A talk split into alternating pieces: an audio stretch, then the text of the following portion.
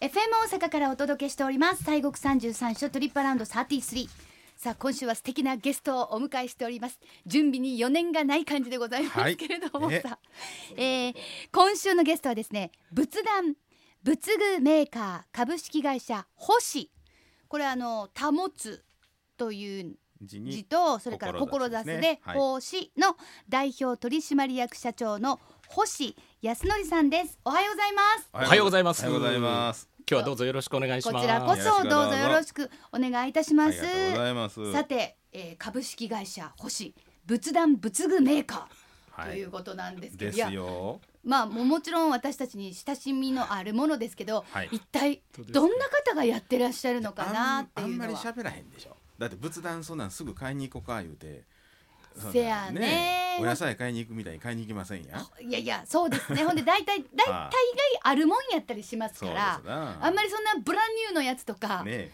ないですもんね,、うんなんかね中のもんはねあちょっとそうそうそう細々したやつは変えたりとかねそうそうお茶のね茶碗がちょっと割れたとかね。そうですそうです、それとかちょっとなんかあとちょっとクリーニングというかメンテナンスというか、あーなそうんねかしてもらうみたいなのはあってもああそれ側ごと全部っていうのはちょっとなかなかそうでねすよないので、はいさあということで今日はどうぞよろしくお願いいたしますあよろしくお願いしますなのでもうよろしくお願いします特に私なんか何にも知りませんので、すいませんもうとんでもないこと言うたらとんでもないです。いやも うねこれって叱ってくださいこれって言ってねよろしくお願いいたしますお手柔らかに。よろしくお願いしまお願いす。しますはい、ということで星さんは仏壇仏具の製造販売ということで、まああのどういう会社でいらっしゃるのか、そうでどすのようなまあ製品っていうんですかね、ものを扱っていらっしゃるのかということからお願いします。はい。まずですね、えー弊社の場合あの株式会社星なんですけども、うんえー20年前にあのアルテマイスターという新しいブランドを立ち上げまして、はい、主に特に大阪ですから大阪の何々仏具店、はい何々仏壇店、うん何々セレモニー、はい葬儀社さんとか、うん墓石屋さんにまあ卸させてもらってるのがはいメインなお仕事になっております。アルテマイスター。アルテマイスター。このアルテマイスターっていうのはこの名前通り、えなんか私たちが思うなんかえなんかどういう仏壇うん。これはですね、あの造語でして。はい、あのまあ、アルターっていうのが祭壇の英語で祭壇なんですね、あアルタアルタって祭壇のことなんですか祭壇あなんのです新宿の駅前にあったあれじゃそれなはくあてれだ。そうそうじゃなくて、でももともと祭壇っていうそういう意味です意味があるんですなねるほど。はいはでい。マイスターっていうのは、まあ、ご存知の方も多いですけども、うんまあ、職人の棟梁っていうふうなねうんうん意味があるので、はい。祭壇職人の棟梁というふうに、まあ、自負しておりました、なるほど。はい、さすがでございます。あはのい創業を聞いてもいいですか。いつから。創業はあの明治33年、まあ、西暦1900年なのでおちょうど数えやすいですからはい。今年で121年目になりますああ。すごい121ね年。え。で会社はどちらに。会社はですね、はい。東北の福島県会津若松というところにございます会津若松そう。か今日会津から。あららら。でも関西にもあると聞いたんですけど。い。はいそうですねあの関西のあのちょうど中国自動車道にはい。宝塚の次にですね西宮北インターというところがおりましありましてそこありにますありますご存知ですかやっぱ有り馬温泉に行く途中とそうでか、すねゴルあフと行く途中とそかうそうそうそうゴルフまたはアウトレットですね。アウトレットねアウトレットね、はいそうねですね、はいはい。あそこにあの阪神流通センターというのがございまして、はいその中の一角に弊社のショールームまた営業所がございまして、うんそこであの結構斬新なといいますか、まあ、伝統的なものもございますけども、まあ、今風のですね、うんコンテンポラリーな、はいえー仏具仏壇というのも、えーショールームで準備しております。ね、はそいういうのがこう載っているちょっと素敵な写真集みたいなのをね,、、はいいねただいてて、はい。びっくりしましたすごくもうアートみたいな芸術作品もうなんかありがとうございますなんていうかな皆さん多分イメージしてはるお仏壇とは全く違いますよねもうね正直にあれはね子供の時怖かったですわあああそうですかそこの部屋で一人では昼寝をすることさえもできませんでしたああーなるほでどまあやるはもうもちろんのことあそでもこれならいけるかなっていう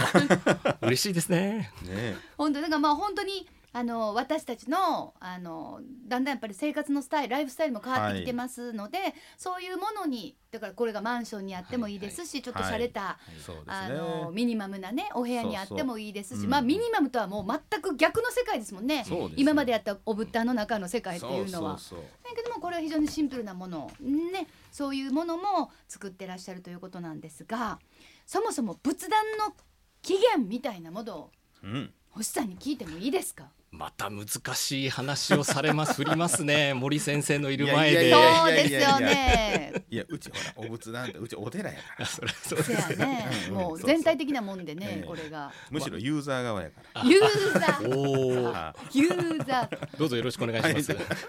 商談商談いやそうじゃなくてあのーまあちょっと私もまあこういう業界におりますからまああの歴史学者じゃありませんので、ええ間違っているところもあるかもしれませんけどもそもそもあの仏壇っていう用語ができたのはなんと2世紀ぐらいなんですよ。うんこれインドのですねうん有名なお坊様で龍樹菩薩っていう方がいらっしゃるんですね。はいはいこの方があの第一ドロンっていう、まあ、はいマカ・ハンニャ・ハラミタ教の中にこう説いてある中に仏壇っていう言葉と魔壇という言葉2つ対比的にやってるん仏ですよ壇とマダンはい、で仏壇魔壇というのは魔ね、まあ、悪魔の魔ですよ、うんはいあの煩悩とかうん執着とか悲しみとか苦しみの世界を言うんですねはいで仏壇というのはその煩悩や執着を離れて悟りの世界喜びの世界を言うんですうよだかんらそもそも仏壇の意味はその喜びの世界を作るっていうそういう意味があるんですねああそうかそうかわかりやすくはいこの現世においてそうでございまこすこですっていうのがまあやっぱりあった方がわかりはやすいですよねそうですよね私たち凡人にはねそうそうそうなかなか修行されてる方やったらそのこうイメージングとかもね、はいされるんでしょうけれども、やっぱりまあ正直そのそういう対象があるとやっぱ分かりやすい。そうですよねじゃあそんなに昔から仏壇っていうまあ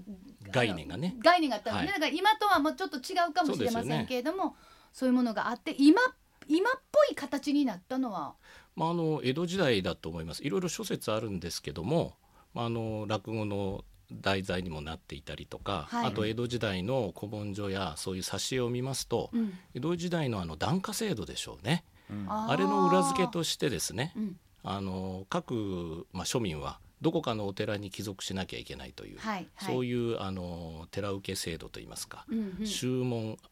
人別改め帳ですかそうですほねそうー戸籍の代わりですよねそうおですそらくね。そうそうそれ森先を生ねお寺さんが、あの管理してあったっていうそうそうまあ言うたら市役所の住民化みたいなことをお寺がその機能としてあったんですな、すごいですよ幕ね。府そかうらのいうことを、ええうんそれやあったんですねやってや言うてちそゃうんそとうそうそうしてや言うて。そうなんですよで、ねそれとじゃあおぶったんはセットってことですか。まあ、ほぼセットだったと思いますね。うんはあまあ、あの当時やっぱりほら中、えー江戸時代はあの禁税宗教ということでキリシタン弾圧とかいろんなありましたでしょはいはいはいはだい。からそういうようなことで、うんあのちゃんとここは何州のお檀家さんやっていうのがこう分かるようになっとったんですな。あああそうーですか。そうそうそうか。まあそういうまあなんていうか制度の成り立ちとともにうんうん発展をしていって、じゃあもうだからそうなりますとまあ一見にひあれそういえばなんて数えるんですか。ああれはそうですね数え方ありますけど一軒あのい一基とかうんうん一台とか、一機とか一台とか。はいはい、うんそうですね木とあの石杖の木ですね。ああ、はいそうかはいまあやっぱりちょっとこう大きい感じがしますもそんうねですねち手に持てる感じではなくて、はいだからはい一台とか一機とか、だからまあ一軒に一機みたはいいなはいうんはい感じになっていたはいということですね。でそのお仏壇なんですけども木木ですよね。まあ木ですね。はい金属も使いますけどね。一まあ枚側は木ですよね。はいそう木でねす。フレームは木ですわな。うんうんあれどんな風にして作っていくんですか。まああの大阪や京都のね関西まさにそういう産地でございまして、あまあそうなんでえすえか。それも知らなかったわ。それぞれ職人さんがおるんですけど、まあ、手前弊社の場合はですね、まあ、あの職人というよりあの社員がはい。あの一生懸命作っておりまして、へえ。丸太から仕入れるんですよはこれま非常ずはもうリアルに木。はい。市場に買いに行って冬の寒い市場に買いに行ってこれあのなんではい冬かっていうと、木はあのすごくあの水含んでますよね、はい。はい。で冬はこう水を根っこの方に持ってくのではあ。一番切りやすいとそう言いでますすかね。うんはいああそうか。水分が少ないそこ以外をスパンと行ってしまえばそうそうそういい乾かさなあきませんもんね。そうなんです木はねさすがいやいやいや3年ぐらいは乾かさなきゃいけないです、三年もそう大体しっか今りでも木ないんでしょ。ないんですよ。ないですねほんでまたコロナで木がないってねそうそうニュースになったりもねしそうますもん。そうそうでも大概お仏壇はな何の木なんですか。うんまあ、あのそれでいろいろな木ありますけども、まあ、あの日本の木で言いますと、えー、ケヤキとかですね、うんはい。円樹の木とかほういろいろ様々あります円そ樹れは材質でああとはあの昔からあるそのヒノキの木とかですねはい。姫小松とか、うんそこにこう漆を塗って、えー、キンキラキンになるようなお仏壇もあはるんいですけどはいね。はい。あとその他はあのそれこそ唐の時代からですよ中国の唐の時代から日本に貴重な材料として黒炭紫う炭ん耕や山というふうに、ままあ、あー水に沈む木ですねそういう沈重重重たたいねいねもう今あらへんですよ国あ産そうですねうんそう黒炭なんかですあんな大きいお仏壇作ろうと思ったらもうそれだけでそうよ大変なことですよ何千万とかな いやまあそういうのもありますけどねうんまあそれはあのそれこそ、まあ特別なええ特別な、ねえそうですかわかりましたでそこからだじゃあ,、まあ、あの星さんの場合は、まあ、社員さんが丸そうで太すねから仕入れてえで,、えちょっと3年乾かしてみたいな、乾かしてねでそこからこうじゃあ中をくり抜いていくんですかいやいやいやいやあのくり抜くのはまあ彫刻で彫る時もあるんですけどもはいはいパパーツであのそうですパーツでねうんあまパーツでやっていありますくけのどかもびっくりした食いくんかと思った アホやなあでもうちの場合結構ですねものづくりが好きな社員が多くてお今う20代がね120名いるんですよ、えー、すごいなもう全国から集まって、えーでベテランの60代70代の、まあ、それこそむ昔取った杵塚じゃないですけどね、うんそういうんうベテランの社員さんから、まあ、おし怒られながらあーいいじゃないですか学びながらいいじゃないですか今作ってるんですよね。うんまあやっぱそういうだって継承していかないとねそうですやっぱりマイスター制度ですよさすがでねす。さあすりががです。とうございますじゃあもうそういう先輩から後輩へとね、そういうもこうつながっていってるということですけれども、さっき言ったようにその現代のやっぱライフスタイルに合わせたまあいわゆるモダンなお仏壇いうね、すごくあのざっくりした言い方ですけど も、そういうものもたくさんあるんですね。はいございますね。はいあのまあ我々あのお寿司と言ってまして、うん最初の仏壇の原型でありますけども、まああの大切なものを入れる箱という定義をしましてね、大切なものを入れる箱。入れるう箱んうんうんうんまあ、お仏壇ですと、まあ、やっぱりお寺さんのね、あのー歴史がありますから、はいい、ろいろ檀家制度とかいろんな祭り方はこうでなきゃいけないとかっていう、まあ、大切な部分があるんですけども、うんお寿司ですと一家に一台じゃなくて一人一人好きなようにですねうん自分の心がこもったように祈れるようにお使いいただいて結構となるほど結構でございますというふうに広めております。まあのまあ側と言いましょう か、はい外見もそうなんですけど、はいあのまあ皆さんあの多分今想像しながら聞いていただいてるとは思うんですけども、ああああいう側があって中がこれまたキンキラキンみたいなはいね、はいはあい、そういうのもありまとすね。こうまあいろんなすごいこと言うとグッズと言いましょうか それぞれをねはいはいあれはこうこっからキラキラさせなあかんのかなとかお位牌はどうやって置くんかなとか、ほんならどうやってお花立てようかなとかいろいろ思ってそうねそういうのは別にあお仏壇の場合はやっぱりそういうのは一応は知っといてお寺さんやねあうんの専門の方にお聞きして、あのそこから学ばれるとよりいい供養ができると思うんですけどもはいまだそこまでいかない方もたくさんいらっしゃるじゃないですかうんまずなるほど初めのね段階とかそうでね。すねでもやっぱりうん、ご先祖だったり自分の大切なご家族亡くしたりするとはい手を合わせたいって、そもううです誰しもがそれはやっぱおりっしゃる通りよりでどころとしてありますよね。そうよねうんうんその通りですね。えですからあのあの伝統が決して悪いわけじゃなくて伝統もその形をね現代風に変えながら、うんうん実際生活にやっぱ馴染むような形にやっぱ変えていかなきゃいけないと思いますので、あーですからメーカーとしてはそのものを作るだけじゃなくて従来のものを大事にしながら今風にですね、うんことをことを今風に変えて身近なものに感じていただければというふうなうん思いでお寿司を作り始めました。なるほどねはいうんちなみにあの森さんうのんご自宅にーはあお仏壇はあるんですか、うちはねないねないあのていうかうんええほ他のお寺さんでもあるとこあるようんんそれあのお寺さんのそのお祭りご本尊とは別に自分のそのお家みたいなところにみたいそな、うねうちはうちのご先祖さんの位牌は本堂に置いてあるねあだからそこに行ってそうそうそうあのままあお参りというかそういうことねはあ、えはえあはあはあ、そそっうでかすそわっか。そうそううんまああの自仏って言って自分とこのねご先祖さんとかのあの仏さんを別にお仏壇みたいなあの内仏っていうふうな形で祀らる、祀ることもあるんですけどね。うんうんうんうんえええまあでも森さんとかはそうじゃなそうなんくですて、ねということですけども、さあうんでもねじゃあどんなものなのかっていうのはやっぱりまああの見ていただくのがね一番あの、そうやねやっぱりあ本当にびっくりするような本当にシンプルイズベストの先ほどお寿司はい大切なものを入れる、まあ箱というかまあそれのもうちょっとこうなんて言うんでしょうかね、はいそれが壁うん壁にこうピチャってくっついてたりとか、ねあとはやっぱりこう段になってたりとか、はいその前で例えばお椅子に座ってとかあとはもうそれこそ地べたにこう座っはていとか、いろんな形があるので、じゃあそっかじゃあそんそうかそうなんかじゃあ引っ越した時にもう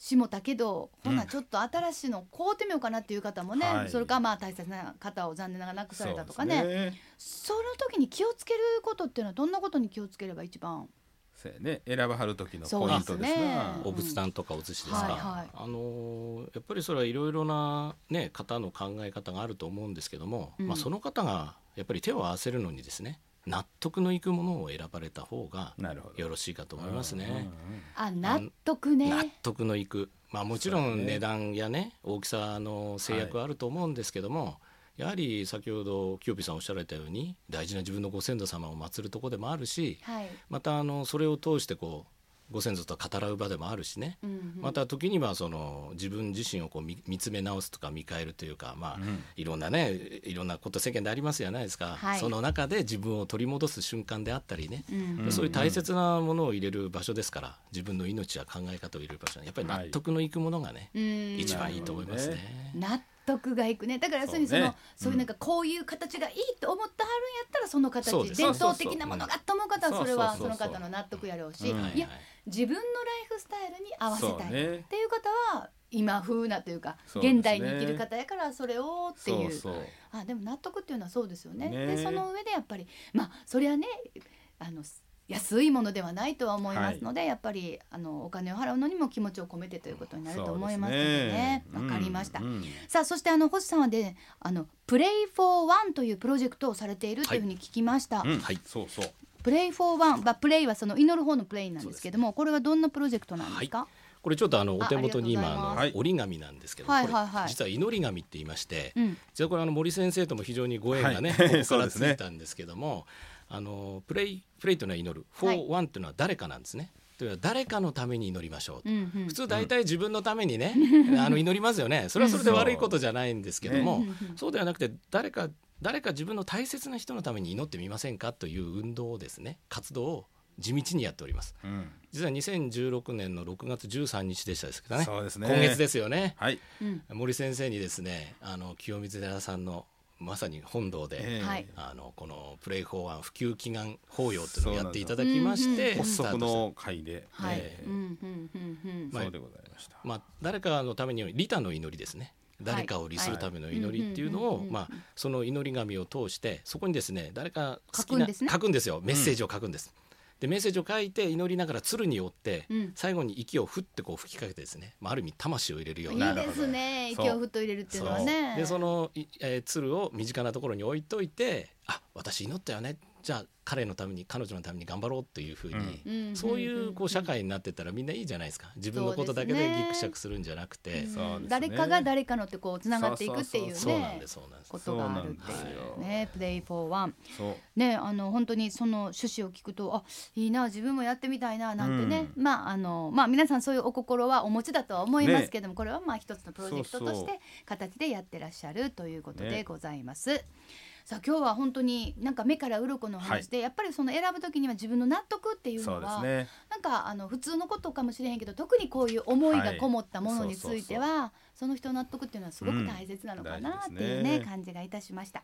さあそれでは、えー今日は本当ありがとうございますじゃあ星さんにはリスナーさんにメッセージをですねラストにいただきたいねと思います、ぜお願いします今日はお招きいただきありありがとうございます。あのまあ祈りっていうことはちょっとあまり重苦しくなくですね。やっぱり誰かのためにみんなが祈っていって、まあこういうコロナ禍ですから、まさにその暗い先行き見えない中にも自分の中にも光を見出してですね、明るい世の中にしてっていただければいいいいと思いますので、ぜひプレイフォアにもごご協賛いただければと思いますので、どうぞよろしくお願いします。まあでも、ねやっぱり人が誰かのために祈れるっていうのはまあそれは光ですよねそうそ本う当に光になることそうかなんなでっす。はてい。いうふうに思いますなんか遺伝子にもいいみたいですよね。あそうなんですそかうなんですよちゃんとそそういううですあの実証実験がある。ほんまに、えーなんかもう本当ですよ。お一人お一人のために祈っちゃっときます、ね本当ですね。はい、さあ今週は株式会社星代表取締役社長星康則さんをお迎えしていろんなお話を伺いました今日はどうも本当にありがとうございましたありがとうございましあた。りがとうございました。